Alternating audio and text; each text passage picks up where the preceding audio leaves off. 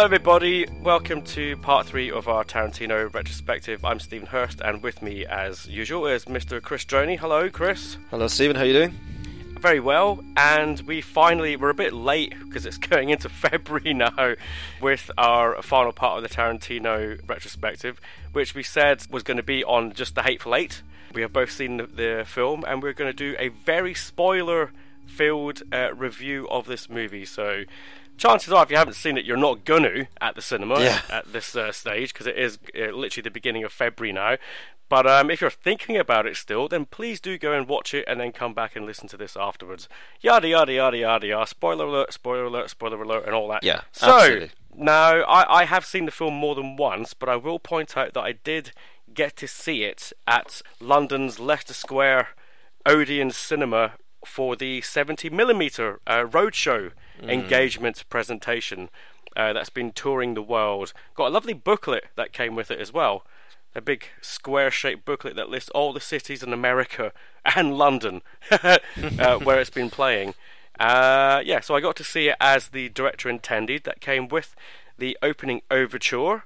Uh, and as well as an intermission. The intermission was literally just a break. You didn't have like music playing Yeah. or anything like that. It just they just stopped playing and everyone fucked off for twenty minutes. Went to the Um, toilet, and that was in total over three hours. Yeah, yeah, quite the experience. But I have to say, I paid twenty five quid a ticket for that. I took a mate with me for his birthday, and the seats where we were- where we where we were were the, the best seats in the house. It was twenty five pound a, a head, and it was freezing fucking cold because we saw it at eleven a.m. in the morning. The place was not heated. There was. I, I don't even know what percentage of people were in there, but there was nobody downstairs. You know that cinema, Chris. Yeah, yeah, yeah. Yeah, we were on the upstairs on the front of the balcony, and you basically, I think, if everyone crammed together, the fir- the front r- three rows of that balcony would have been full. The rest of it was empty. Oh wow. Oh yeah, but I mean, realise it was this was a. Friday. This was a Friday morning at 11 a.m. Yeah. Okay. Yeah. Fair enough. I mean, like, Yeah, so yeah, not that many people around. I, I had already seen it at this point, so you know, I, I was more sort of like looking forward to seeing it again as opposed to, oh, this is all new. Yeah. Uh, yeah, but yeah, there we go. How about you, yourself? Uh, yeah. Saw it in the cinema uh, about a week after it was released. Yes. Um. Uh, just in the Hackney Picture House, which is around the corner from where I live. Uh, really good little. You know, well, you know the Picture House cinemas. They're the just one, really yeah. good and really homely and really nice. Great beers, decent, more than decent food, great food. So just went there, had a bit of, had a bit of a pizza, couple of bottle, a couple of bottles of beer. Went into one of the nicer screens in the cinema and just sat down for three hours and really, really enjoyed the film. It's a good film. It's a very good film, isn't it? Uh, I think so far you and I have pretty much been on point when it comes to Tarantino, uh, I mean, it, which surprised me. We both were not very impressed with the Kill Bills. Uh, We were both very impressed with uh, Jackie Brown. We were both uh, shouting its praises, and we were both saying, "Yeah, what's the big deal with Pulp Fiction?" Yeah.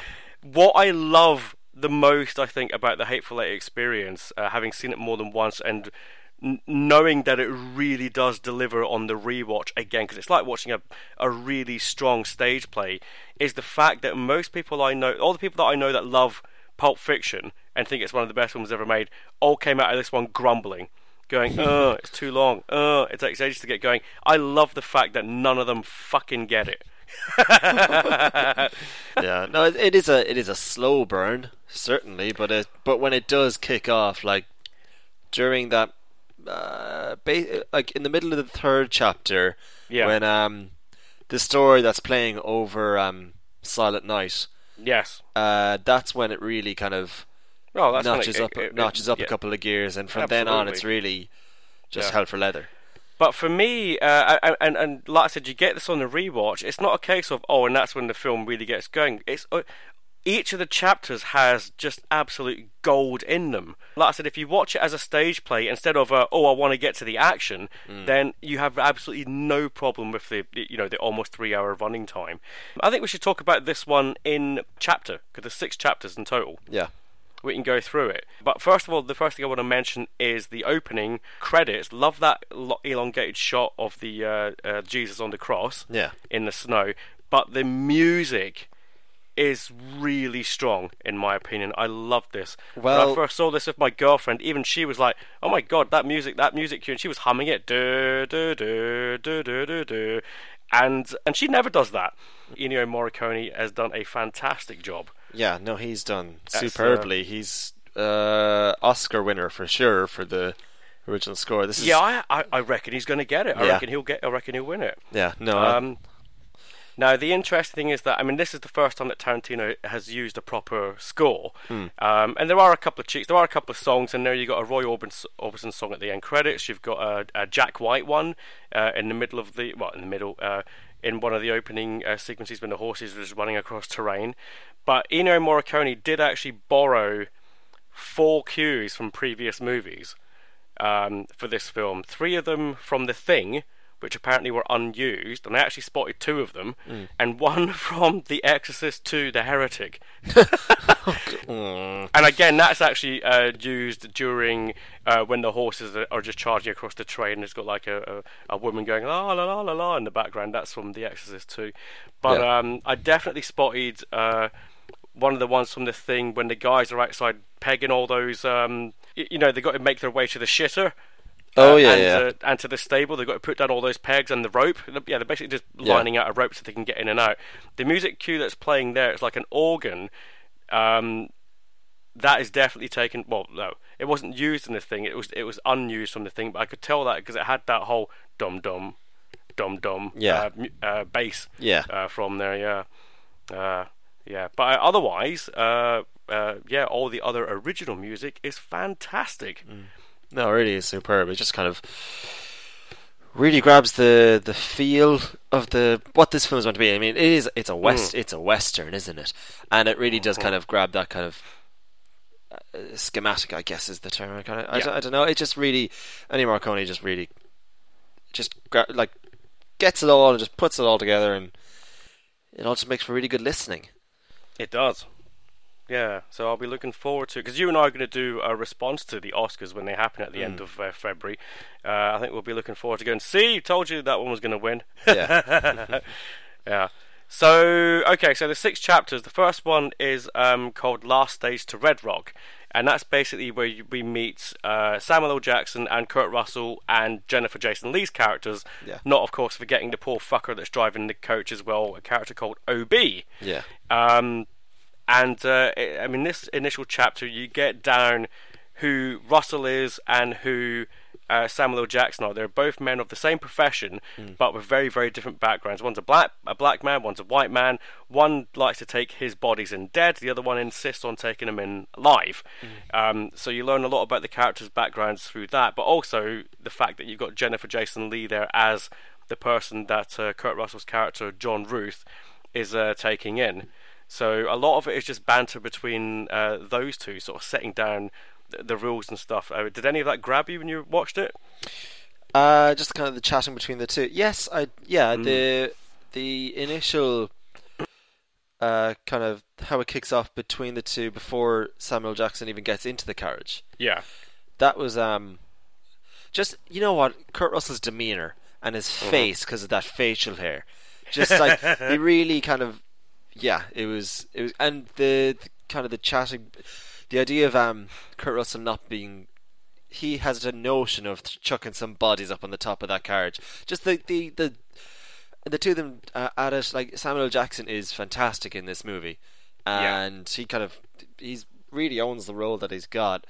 Um, absolutely. But the the two the two of them kind of throughout the film Mm. are are great together. Um, but yeah, initially it just kind of it just springs from there, doesn't it? It's just like Yeah, Yeah. you learned that he uh, they- they've got a mutual respect for each other, which Mm. is largely based on what turns out to be a lie, which is this letter that we get introduced to later on, um, and that's why Kurt Russell, you know, lets him in, Mm. uh, and why he has that respect. But it also feeds into um, Samuel L. Jackson's character in the end of the film because he is resigned to upholding John Ruth's principles yes, uh, which we'll get to.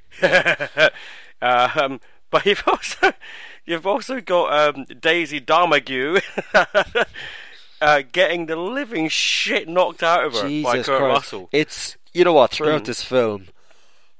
You just kind of like watch it through your hands, don't you? Because she gets the shit kicked out of her. I know, and just covered in just uh, ex- oh, just the amount of blood she gets covered in. I know. But the first time is he, he gets out the carriage to help Sam to talk to Samuel Jackson, and she starts mouthing off, and he clubs her on the top of the head. Yeah. And you get this close up of her face, and then you see the blood slowly trickling down the side of her head. You're like, "Fuck! I bet that hurt." Oh, that's when she And- when he elbows her just square in the nose. No, no, that's the second time. Okay, yeah, I was thinking. Yeah, the second, yeah, that's when she's mouthing off. She's calling him an idiot, and that's when he elbows her, and he goes, "No, we should, you and I should work on a signal."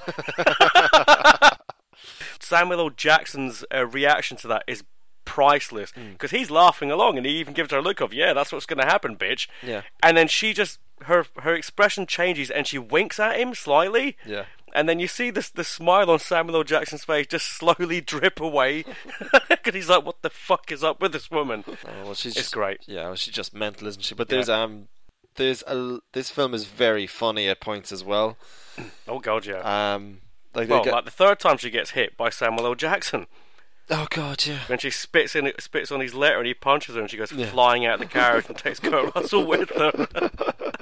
now there's a typical case of you know when we talked about um, uh, Django Unchained when uh, Django shoots someone at the very end and, and their body flies in the direction that it wouldn't. Yes. Yeah, that's kind of what happens here. Samuel Jackson hooks her and she goes flying out the sort of towards him but out the, out the door at the same time and takes Kurt Russell with Yeah. her. But whatever, whatever. It's, uh, it's hilarious. It is hilarious how she would ever have the power, how he could ever hit her in such a way that she would be thrown out of a carriage is one thing. Be thrown out of the carriage with enough force to drag a huge man with her is something else entirely. Considering that she isn't even able to move said man later on in the film. Yeah. Um, Oh, that's a good point. Yeah. Uh, oh, that's yeah. great though, because he because you get a very quick "what the" res- reaction from Kurt Russell when he goes flying out with her. Oh, Cartoonish. very Yeah. cartoonish, very very And um, and it's at this point uh, where you uh, you pretty much end that chapter and you begin Yeah. the next one, which is called "Son of a Gun," where we get introduced to our uh, new character, uh, Chris Mannix, played by Walton Goggins. the uh, the new sheriff in town. who for me, hands down, is my favourite character in the film. I think he steals this film. I think the only reason, in fact, the only person that gives him a run for his money is Samuel L. Jackson. But I think that's because Samuel L. Jackson has rather unfairly been given all of the best stuff to do because uh, Jackson pretty much instigates a lot of things that happen on screen. yes, he does. Yeah, he does. So therefore, he also get, gets to partake in a lot of the uh, the dialogue as well. Um, but Chris Mannix is pretty much there, um, someone just getting involved with it all. And I think he, uh, yeah, I think uh, Walton Goggins pretty much steals it for me. I think by the end of the film, I was loving his character. So I not, don't like the character. No, but, uh, I he was- played the character so well. There were times where I genuinely hated this. uh, Well, you were questioning yourself the entire film whether he actually is this sheriff or not. Um, Oh no! Isn't that the funny thing? Yeah. He's the only one out of all eight of them that's actually, well, potentially, because we still don't know if he is. Yeah, but but you kind of get the, the the inference that he probably is. Yeah. Um, but if he if he is the sheriff, then he's the only one who is telling the truth throughout this whole film. Yeah. The only one. He's just a bit of a dickhead. Yeah, exactly. A bit of a dickhead. A fucking racist and a dickhead. Yeah. Yeah. Well, they're all racist, really. Um, well, yeah. Yeah. But yeah, you you just find you're second guessing the entire time. There Hmm. are times in this film when I genuinely hated the sheriff, Mm. but ultimately, yeah, I, I would say that he's uh, again for just because of what he gets to do. Samuel Jackson he does nip it for me, Okay. but um, Yeah. Oh God, we're, we're going to cover everything that he gets to do because he gets to do so much. Oh god, I can't. The the next chapter when he gets when we get to Silent Night. oof. Oh yeah, Um, yeah. Son of a Gun has one of my favourite chats in it because I mean, first of all, I mean, you get introduced to Goggins' character and he's freezing to death and he's trying to talk his way into this carriage and they don't fucking believe him. Yeah. Um, I suppose it's a bit of a coincidence that everyone seems to recognise who everybody is back then. Yeah, Um, oh, you're this guy, this guy's son. How the fuck do you recognise him? Because you remember what newspapers looked like back in those days. You know, drawings of people weren't that great. but whatever, we'll we'll, uh, we'll let him off. But uh, the th- I- I think the thing that made me think I'm really going to enjoy this character is the moment that Kurt Russell says, "Okay, you can come in, but put these on," and he chucks the uh, the handcuffs down at his feet. And Goggins uh, just picks them up, takes one look at them, and goes, "No," throws them back at him. Yeah, it's great. But once he's actually in the carriage, it's the because they all start getting political, don't they? Yeah. About who believes in what during you know the wartime when it was on, and who fought for what, and who did what, and I just love the way that Goggins goes about trying to wind up Samuel L. Jackson's character by telling John Ruth uh, about him being a war coward uh, and about the fact that he used to be in a prison and that he broke out. Um, and then he tells uh, Samuel L. Jackson to tell John Ruth how he managed to break out. And Jackson just sort of, you know, doesn't give a shit. He's just like, well, the place was made out of wood, so I burnt it down. and literally all of them start laughing except Chris Mannix, who's who's looking stunned, like, Yeah. what the fuck are they all laughing for? People died, god damn it. Yeah, yeah. This is the, the the kind of stuff I think where people are just like going, all right, they're talking, get on with it. When's the action going to happen? I know. You know, on their first viewing, but on the second viewing, it's like this is the stuff you really soak up. Yeah. Oh yeah. Which, oh, which probably means I should watch it a second time. Oh, you should. Well, I'm, I'm gonna I'm gonna watch it a second time. It's just like it's just about when. Yeah. But I, yeah, but I mean, but this is great because you're basically setting up two guys that hate each other, stand on complete opposite sides of the track, and and they are the ones that have to end up teaming up in the final act. I know. I think that's the, the genius of it all. I mean, that continues in the next chapter because they're forever because he's winding him up even further uh, when we get to uh, the haberdashery. Yeah, it's Um, like the. This is when I really kind of when he really annoyed me was when he because it, it is in chapter three in the Minnie's haberdashery. Minnie's which haberdashery, is, yeah. which is when um the which is when Mannix does say does kind of talk um talk Jackson's character out of it in that that's not a letter from Abraham Lincoln, is it? Oh, it's so good that scene. Yeah. Uh, lovely little, lots of lovely bits of repetition of uh, dialogue. So here you got a letter from from Abraham from Abraham Lincoln. Abraham Lincoln, the president, the Yep. president of the United States of Yes. America. yes, yes, yes. Um, but what uh, you know, uh, you know when something important was going to happen because um, uh, Mannix was sitting beside um, Warren at the table eating their That's stew, right. and then he went over, got his bowl, and moved away because he was because he's going because he was going to be confrontational. He just I, am gonna I'm gonna piss you off now, so I don't want to be sitting beside you. So he just takes his bowl and he goes like, puts um. Is it uh, Tim Roth's character between the two of them? Yeah, well, what happens is you've got uh, he sits down between him and Tim Roth's Yeah. character, and he starts talking to. He ignores Jackson at first. He talks to Tim Roth's character about how do you feel about hanging a woman, and then that's when the d- discussion about you only need to hang mean bastards, but mean bastards you need to hang.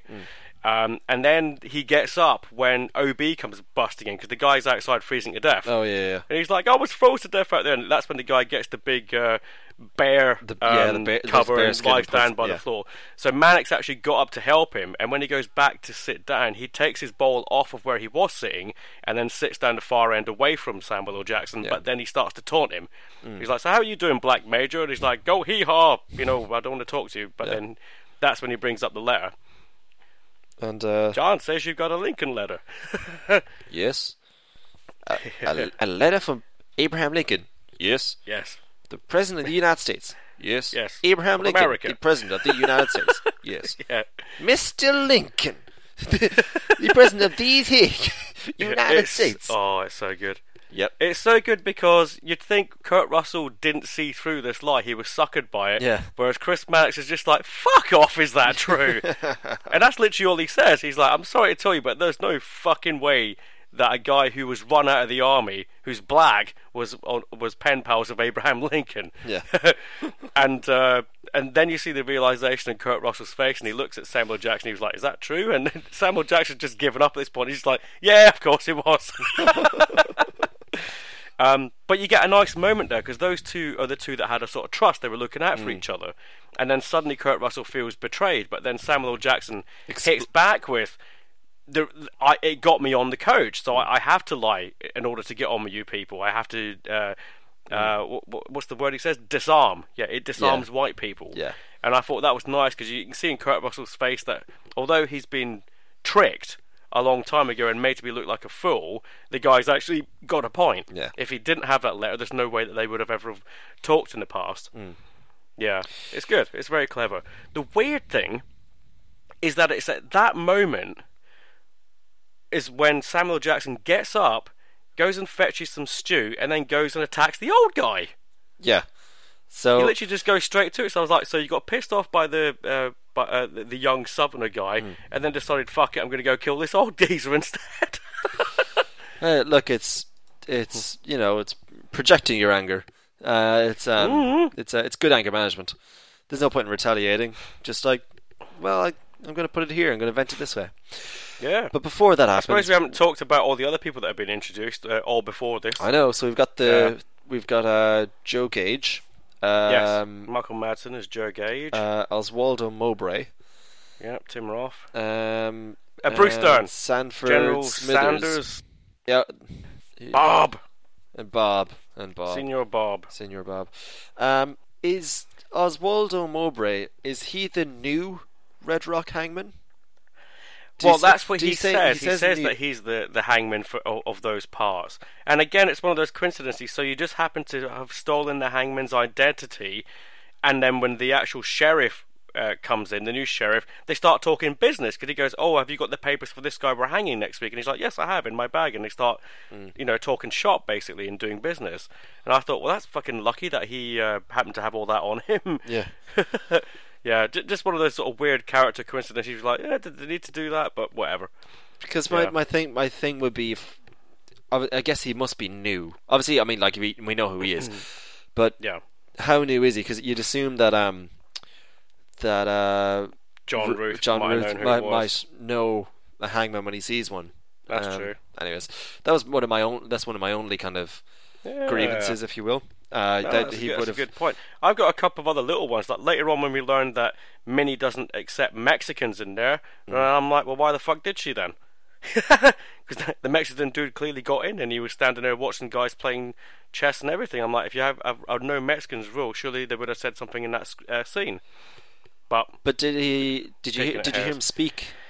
You did, because when he goes up to the, the guys who are playing uh, the chess Oh, game, course, yeah, he's like. "I just want to watch. I don't understand the game." You know, he's doing that whole sort of Yeah, voice. that it's like there's no yeah. way that that would have been mistaken for anything else. Yeah, fair enough. Yeah, but whatever. You know, I, I guess it doesn't matter. Nice little uh, um, uh, bit of detail there because I remember when I was watching it when Samuel L. Jackson's in the barn questioning him. You know, what, who are you? Why are you here? Mm. And and he tries to trick him by saying that Minnie smokes a pipe. Yeah. And then he goes, no, and then the Mexican guy goes, no, actually, Minnie smokes Red Apple tobacco, and obviously Red Apple Yeah. is the the Tarantino brand in all these movies. Hmm. And you actually see that later on in the film. She's rolling a, a, a cigarette. She rolls one for Chan- Channing Tatum, Hmm. and you can see the Mexican guy walking by them in the background, watching as she says, "I've I've, only, I've got Red Apple, Apple tobacco." Yeah. So it's like, ah, like it when uh, you know a scriptwriter pays attention to his own material. Yeah. Which Yeah. Tarantino does. Yeah, Um, this is uh, this is the the, the longest uh, section of the film. This haberdashery because you're getting introduced to all these new guys, Hmm. and then and then it has to kick because it ends with uh, that the showdown that we'll get to uh, shortly with uh, Samuel L. Jackson. So I guess there's a bit of legwork being done there because you got you get introduced to Joe Gage. Who are you? Why are you here? And then later on they're taking guns off of people. Yeah. Um, before they all start settling down to have the stew. So uh, I guess that's the uh, you know I can see why people are like God. So we spent forty minutes getting here with these opening two chapters, and now you, you do actually spend another almost forty minutes getting to that story that's uh, to be told. But uh, I think if you're enjoying the characters, it isn't going to matter uh, so much. No, absolutely not. And like I said, um, w- with the things that bothered me with other Tarantino movies is that a lot of the chatter that's going on isn't doesn't mean anything, so therefore I'm bored shitless. Hello, Death Proof. But here, it's all relevant. Whoever you're sitting down and talking to, they are talking about who they are and what they do, or what they represent in that era. So it's it's all um, definitely relative. Yeah, no, absolutely. So- There's um, it's it's just always engaging.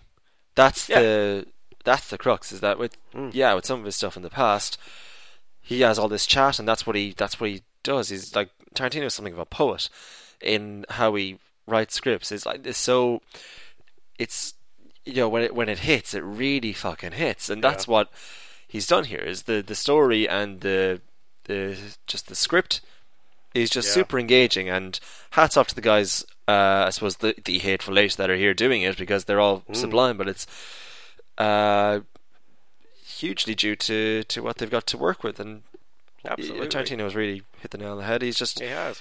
it's just even like Like- up up up to this um this kind of this showdown between uh between Jackson and uh, the old geezer, the up, everything up to that point, it, like you don't know if it is incidental or whether it's pointless or whether it means anything just yet. Yeah. But it's and still you literally just don't know who is telling the truth about exactly. themselves and who isn't. exactly, but it's Uh, still sure. super engaging. Absolutely. There's a nice little moment when they first come in, and uh, Kurt Russell's refilling the coffee, Yeah. and he's dragging uh, he's dragging Daisy around with him, and he goes to uh, fetch the coffee beans, and then Daisy just says, "We got the sheriff of Red Rock with us." And I was like, "Oh, that's sneaky." She's basically telling all her cohorts that they've they potentially got you know the law there Yeah. with them because Tim Roth is is you're actually paying attention to Tim Roth asking questions of Kurt Russell, and then that gets dropped. And he's like, "Oh, you're traveling with the sheriff of Red Rock, are you?" And Russell's just like, "Oh, that's bullshit. That guy's lying." Blah blah blah. and then he tells Daisy to shut up, and he says, "I'll hit you right in front of all these people. I don't give a fuck." But even when uh, Jackson finally enters, because he's the last one to come back in, when Yeah. he comes uh, back in with Bob, and they've got ham- uh, they've all got to keep hammering that fucking door shut because it gets blown open. Um, and you can just see him literally taking one scan around the room and sizing everybody up, figuring out, you know, roughly what's going on here. Yeah, and they're all looking at him because he's the because he's the N word with the letter from Lincoln. There's all that disbelief in that room when they find out that of all the people that has a letter from Abraham Lincoln, it's this fella. I know. Yeah. Right, let's talk about the, that scene then. So Jackson gets up and he goes over to what you initially think is to have a respectful supper uh, with the old guy who fought on the other side from him. They sit down, he gives him some stew, and then the guy starts telling him about his life and how things worked out. And then just in there, Dra- Jackson drops the fact that, oh yeah, your son spoke highly of your wife as well. And then that's when it's like, you know my son? He's like, yep. And then they start uh, having a bit of a debate about whether he knew him or not, uh, to the point where he says, you know, I know the day he died. You know what day that was? The day he met me. And then, Yeah, well then Bruce Dern, he uh, Smithers, Sandy Smithers, just like kind of slowly kind of shuffles to the edge of his seat as and is like staring, staring. Owen Jackson put something next to him. his gun. Yep. He slips his gun down and uh, tells a story of how Smithers' his son met his end when him and some of his cohorts went up into the mountains after a black man to kill him for some money. Um, for the bounty on his head, I guess. And then the yeah.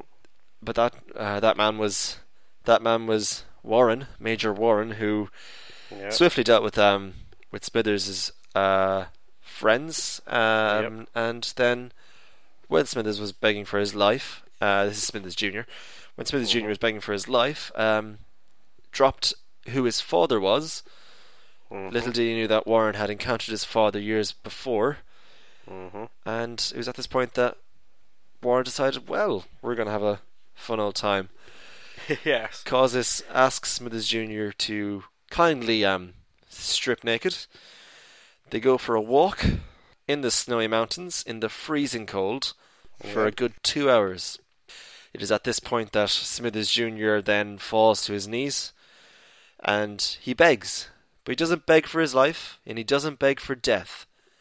He just asks for a blanket. That's all he wants. Because he knows he's not going to live and he knows death is coming. He just wants to be a bit warm. And Warren knows that this man will do anything for a blanket. That this racist bigot will do anything for a blanket. Yep. And then Warren takes out his penis and tells the racist to suck on this black dingus. Dingus. Quote unquote. Did you laugh at the word dingus like I did? So many times. They said it so many times. Um, and he's paint, but it's just the horror on the father's face when he's telling, when Warren is telling him this story, and you just like, All the while, Silent Night is being played on a piano in the "It's one of the background most lovely is this lovely Christmas pu- by Bob the Mexican. perfect by Bob the Mexican being played badly at first as well. That's right. Yeah, yeah. Um, start over, doesn't he? and then uh, but Bruce Dern's face just this horror he just like he loses all the color in his face pun intended and it's Yeah, just and I love, I love that it that it just it, it just sort of uh, it, it breaks out of itself and it cuts to, back to Samuel Jackson. He's like, "You're starting to see pictures, aren't you? yeah, your your son naked, black dingus in his mouth, him shaking, him crying, me laughing. it was warm because there was blood in there. Oh, it's fucking. Oh, you know what? right. It's fucking. Oh. Is this Samuel L. Jackson's greatest speech under under Tarantino's direction? I don't know, but it's certainly the fucking grues- most gruesome one. oh God, yeah, This was like you're just kind of like you're just kind of like you're tense watching this. Yeah. You're actually physically tense. This is it was Yeah. it was amazing. This scene. yeah. But then, then it sort of started to deflate because then he just sort of casually walks over and leans. He's like, "I never gave him that blanket, by the way."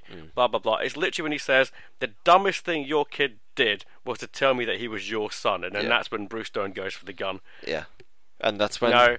Of course, uh, uh, in reality, one of the others, especially Chris Mannix, would have walked over by that point and removed that gun from the situation. yeah Because he does leap up at one point. He's like, "You leave him alone." Yeah. Um, but they all kind of disappear. It becomes just about the two of them. But they, you can imagine that they're all just as engrossed in this story as we Probably, are. yeah. They're probably just all fucking gobsmacked. I'm, I'm surprised we didn't get to see a shot of them all just like, "What the fuck?" Yeah, especially when um hmm. when like when we get to the end of the film, Yeah. like it'd be it'd be good if you did get a shot because when we get to the hmm. end of the film, no one in the room apart from maybe Mannix gives a hmm. shit about that old man. Yeah. So it'd right. be good to see how say Tim Roth was looking when Yeah. when you know that we're probably going to kill this fella anyways. That's right, yeah. So literally, it, it would have just been Mannix that would have done something. Mm. Or so, and he does say something at one point, but then that's the last of it. You would have thought that He he, would have stomped down. over and went, right, that's enough of this shit. But instead, uh, he seems to be listening as well. So that, you know, doesn't quite add up, but whatever, it's a great scene. Yeah, it is. Uh, dingus. Uh, that's where the intermission is, which, um, as I said, it's the second time I saw it. I was like, oh, I, I thought that the intermission would have been better served being at the end of the next uh, uh, sequence, but more on that later. Um, so yeah, yeah, had an intermission, came back, and then you get uh, chapter four. Domergue's got a secret, and hey, Tarantino makes his cameo as Mr. Yeah. Voiceover Man, which is fine. No, he's grand. I mean, like Yeah. you know it's him. puts everything You know, yeah, puts everything in place and uh, and this is where it all sort of kicks into uh, a bit of a faster gear. I mean, you've only got an hour left at this point anyway, so uh, yeah, it's it's sort of uh, along the way. Someone's poisoned the coffee. Mm. Um, and I, I was surprised when I first saw this when I watched this going. I was like, oh fucking hell, because you know you keep thinking, stay away from that fucking pot of coffee, Kurt Russell. Yeah. uh, no, goes there and gets it. Um, Don uh, singing a song. Hmm. Uh, yeah, yeah, interesting sequence. How how did you feel about all this? Um, yeah, I mean, I I can tell you now. Um, I gave up coffee a couple of years ago. um, just because I've I've I don't have that many vices in my life, but I fancy getting rid of one, and coffee was the one that I got rid of. God forbid I get rid of alcohol. Um, so, um, not in any rush to go back to coffee now. Yeah, Fucking hell, that was a when Ruth and O.B. are re they're gurning. Oh, it's gross. It's gross. Uh, it's but projectile vomit blood, lovely, onto Mm. Domergue's face. and onto her face, and Oh. all while she's laughing maniacally at him. I was like, Jesus Christ! It's it. Yeah. This is another one of those scenes where it's like you're watching it through your fingers. Like this is fucking gross. Mm. This is it. This is like this is. This what- is also where she loses her teeth because that's when he punches her so hard her front teeth Yeah. uh, they just are, are gone. They're Because remember at the end of the film, I was like, "Why has she got no fucking teeth?" Because she's had teeth earlier on at the beginning. It's because he's fucking knocked them out. Yeah. like she gets again. She gets the shit kicked out of her in this film. it's Absolutely, yeah. ridiculous. She, well, she becomes more beastly as it goes on. Just just becomes more of the character that she's obviously been hiding throughout the film. Like this is who she we fi- we see who she is at the end of this film, Yeah, Um, absolutely. and Yeah. this is like, yeah, she's mental, mate. Yeah. I mean, even when she's like trying to root around to find a key in his dead body, and Samuel L. Jackson, you know, is walking past her to stop her. It's just the noises that she's making with her breathing through her nose. As she's, uh, yeah, it's just become so fucking feral. Yeah. Uh, it's it's mad, and she's got those really dark black eyes as well, which you'll actually see Channing Tatum has as well. When you get you finally get to see a good look at him, they've both got these really really dark black fucking eyes, Yeah. which I think just adds to this sort because they give that each other that nice little look when they finally get to see each other. Mm. Peas in a pod. Yeah, so, something like that. Um, Mm. Yeah, the the. Uh, so where? Uh, so Domergue got a secret. So the yeah the poison Yeah. coffee. Uh, poor Obi. He, did not have a good time in this film. The poor lad. He, he he's either he's, he's either out in the cold. He, he's out in the cold. On top of a fucking horse-drawn carriage, or he's out in the cold getting locked out of the building, or he's out in the cold again. yep. Um, or else he's, or else he finally gets inside, wants to pop on, get some bit of, get a bit warm. I'll have a cup of coffee. Just vomits his guts up. Poor I was the only one that laughed at the beginning of this uh, chapter when Tarantino was doing his voiceover in the cinema. When uh, it's because because obviously when he came back in from being almost frozen to death, and he's like, I'm never go- never going out in that shit Yeah, yeah. again. um, and then Tarantino's voiceover is, you know, two of them. Uh, uh, I think it was Joe Gage uh, decided to uh, take the body outside, and uh, they drew lots. They drew straws to pick who would go with him. Ob lost. Oh. Yeah, so funny. yeah. Again, this film is just really funny at points as well. It's just like that kind of Yeah. dry humor. It's really good. Um, but yeah, so the so the the coffee is poisoned. yeah. We're down to two of the hatefuls, and oh, what happens next? Well, Jackson uh, tells them all get up against the wall, including Chris Mannix, because he's like, right, fucking, we're gonna sort this shit out here.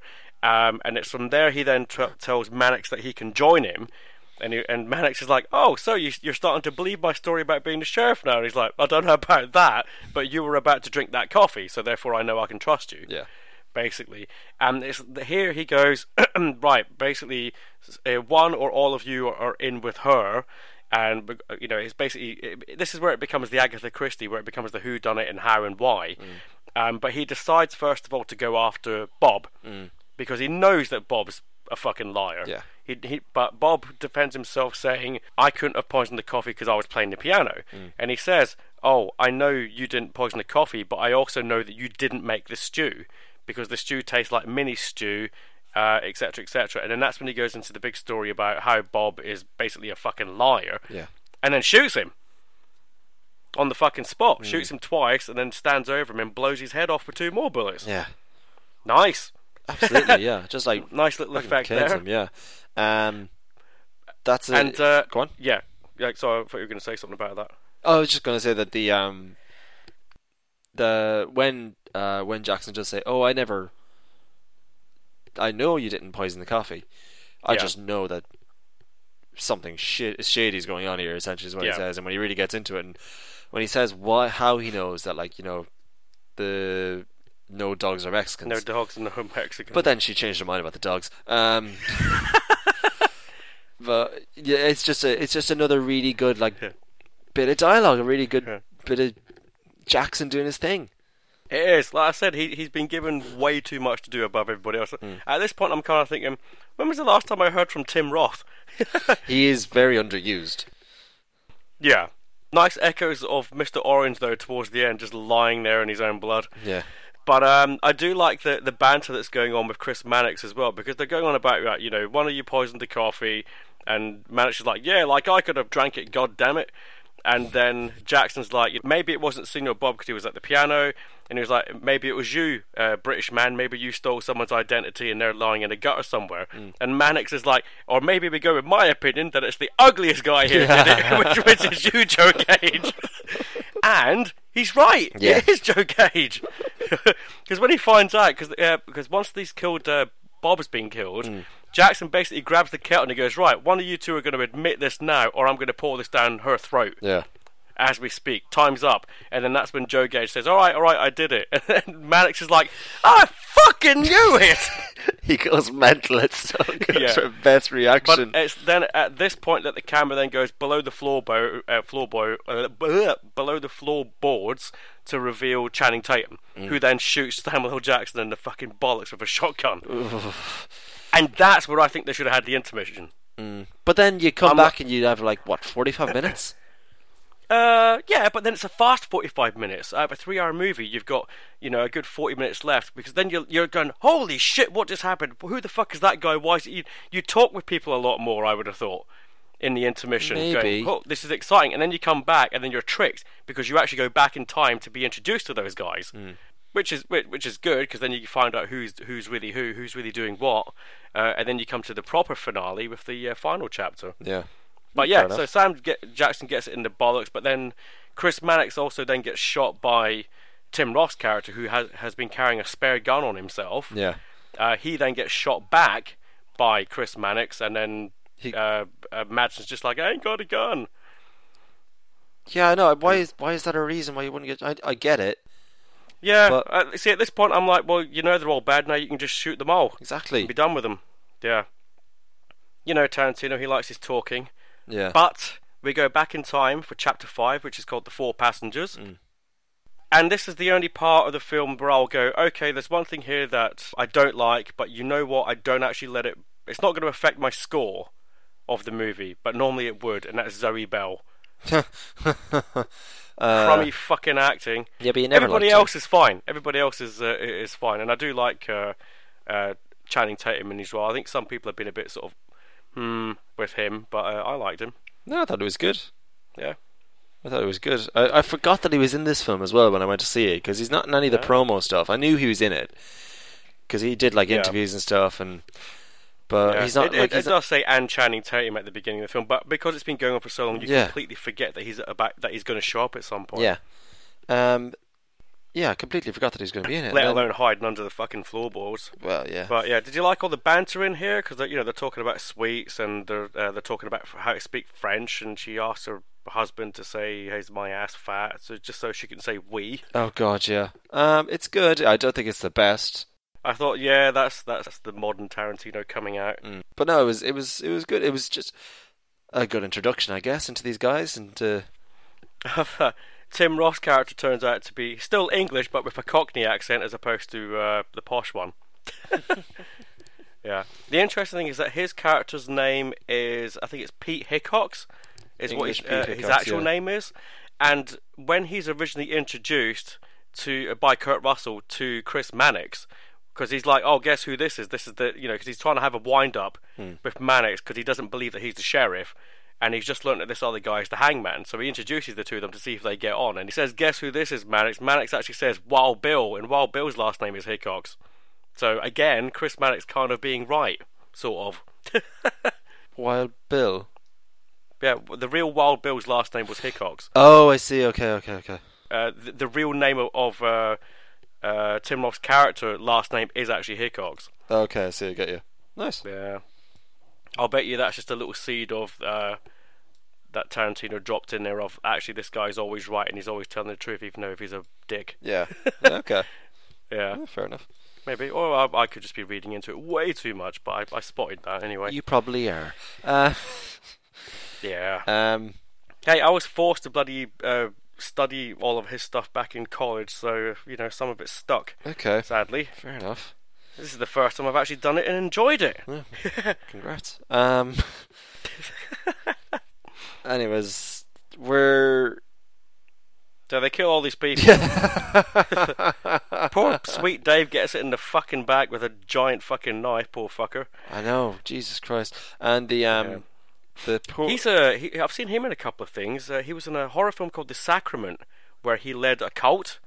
Um, I have not which is worth this. checking out. I don't want to spoil that film for you, but it's really worth checking out. Okay. Uh, but he was also. Did you saw uh, No Country for Old Men? Haven't you? Yeah, of course. Do you remember the scene when Javier Bardem's at the gas station and he's Yeah. winding up the guy that, that works there? That's that's that guy. Yeah. Oh yeah. Okay. Sweet Dave's poor chair. Um. Yeah, this is. Uh, it's funny because you know what's coming. yeah. When the four guys walk in, you know what's coming. They go Yeah. over to get warm by the stove, and they're. Um. Yeah. You know, I actually, uh, a guy I went to see this with at the cinema, he said I would have liked to have seen that scene first, and I thought, yeah, but then you know the guy's waiting under the floorboard the whole time, and he's like, yeah, well, that makes it more tense for me. And I was like, mm, okay, I wonder how that would work if he saw that scene first. I suppose you know. Whereas- You know what? You could easily chop the film because it is in chapters. You could easily Yeah. just chop the film and do that. Watch chapter Yeah. five, then chapter one, and through. Yeah, that's true. Yeah. Yeah. I said I, I like. I said you, uh, that, well. Then that way you get no. You, you've got no suspense about who is who and who is who is not. You know. You know who's there waiting for them when they arrive. Well, Uh, well, you know they're all on her side. well, you've watched this more than once, so do you do you lose anything by that, knowing who who is?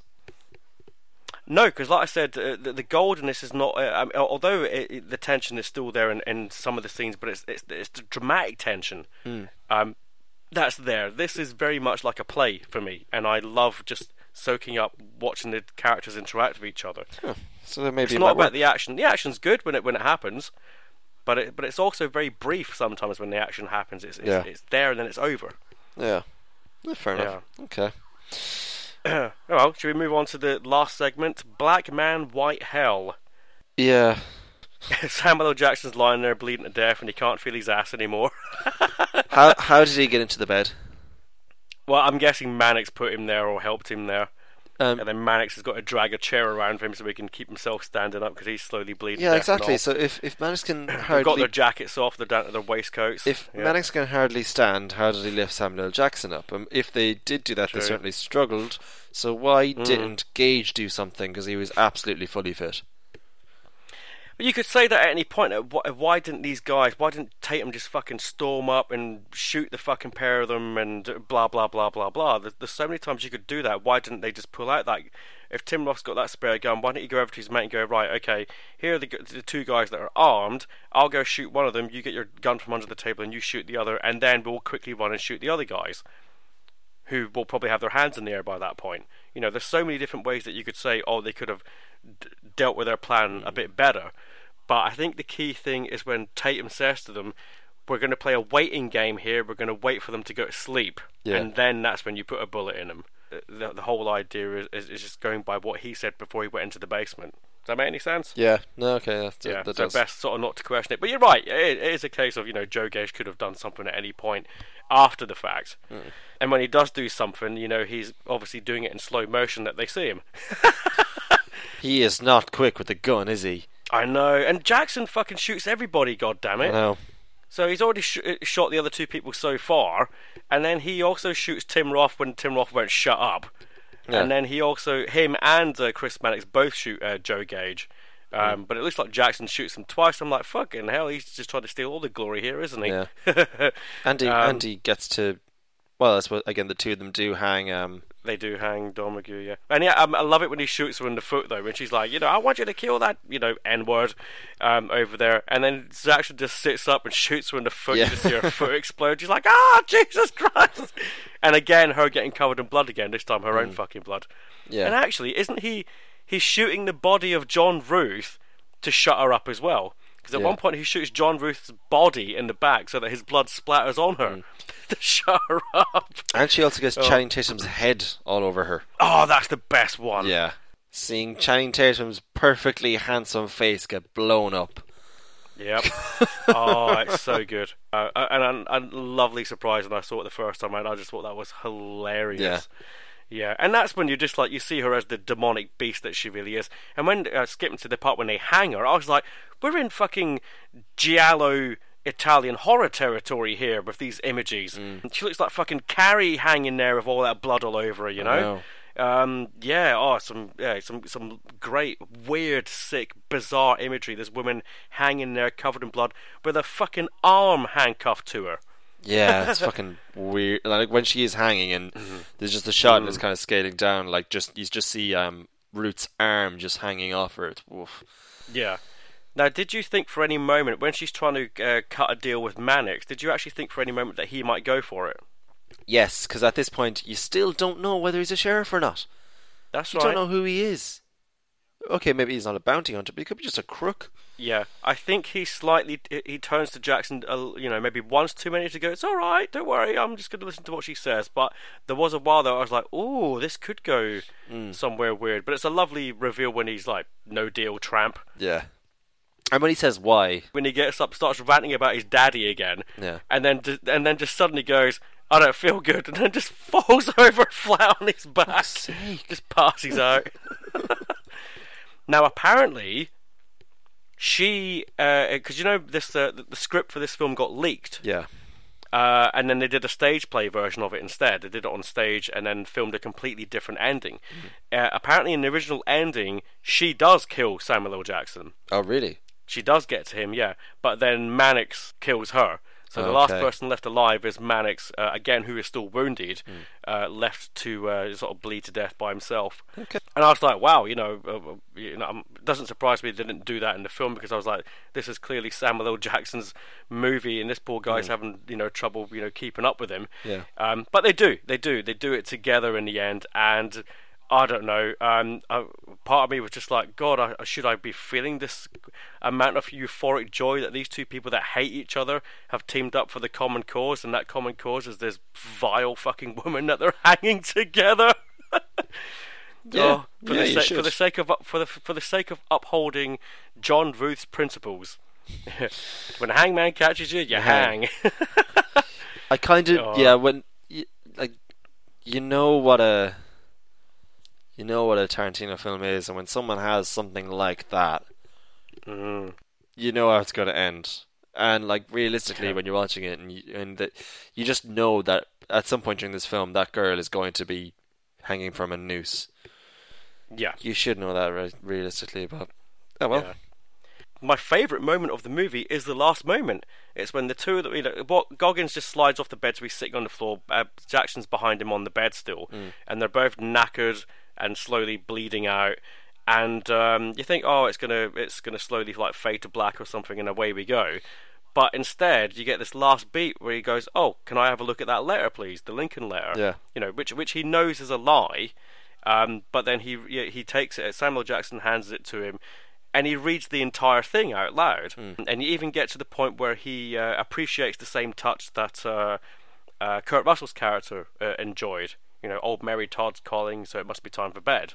And uh, I just thought that was a really, really sort of sweet and tender moment between these two guys at the end. Yeah. Even though it's over something that's a, a complete fucking lie, but it's more of a case of uh, you know, there's much, much more acceptance going on between them. And yeah, no, I just really like that. But at the same time, the camera also pans up to the side of Jennifer Jason Lee's body just hanging there Yeah. in front of them as well. But it was good. I really enjoyed uh, that last moment. I thought that was a class bit of writing. That was. No, it was a, a lovely letter that um Samuel L. Jackson paid to himself. Thing bothering you about it overall, or anyone underserved more so than others, Um, or anyone over? Well, I, I do think that Tim Roth was maybe underserved a bit. He's a fantastic actor, Yeah. and it's great to see him back with Tarantino again. I just kind of wish he was doing a little bit more. Um, Madsen as well, maybe a little bit and all. yeah, uh, Michael. Madsen has got the worst aim in the world, it seems. Um, yes. Yep. The well, there was one thing that I did want to mention, which we have seen in Tarantino films before, and it was at is in this last chapter. I'm sure it was at some of the points in the film. I just this is where I picked up on it. Is um when uh is lying in the bed, covering his own blood, Mhm. and um it's after Mannix Make a shoo- deal with his diabolical bitch.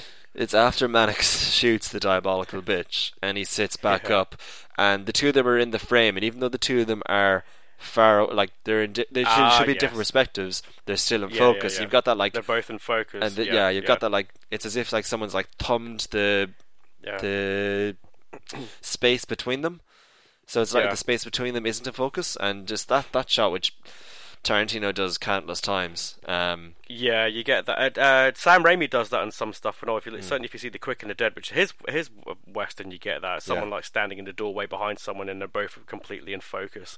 Hmm. Um, I like I, I, like that. I like what's going on, in that shot because Goggins has basically just got himself awake again, and he's soaked in sweat. yeah. Yeah, he's in a lot of pain. You know, Hmm. pointing his gun at this woman. Yeah, yeah, good spot. Cheers. Um, no shot from the inside of a trunk of a car looking out. We did get we did get some shots from the inside of uh, the carriage looking out. Um, but that's about it.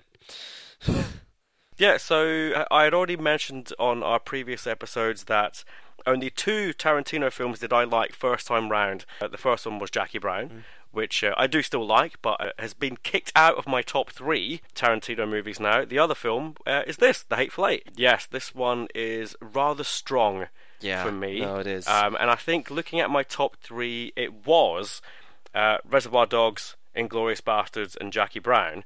It's now the Hateful Eight at the top. oh wow, straight This is my first and only five star out of five Tarantino movie. Let me paint you a picture. This came out in America last year, right? Mm-hmm. In December. If we got it in December, this would have been my number two film of the year, and I would have actually have had to sit and think about whether I think it's better than Mad Max or not. And I did sit and think about whether I prefer this to, to Fury Road. Love them to bits. Can watch them again and again and again. But I thought, no, Fury Road definitely has ha- has the has the edge. But this would have been a very very close second place and easily above everything else that was in my top ten that year. So so far, it's my favorite film of this year. Okay, which ain't saying much because I've seen like two films. yeah.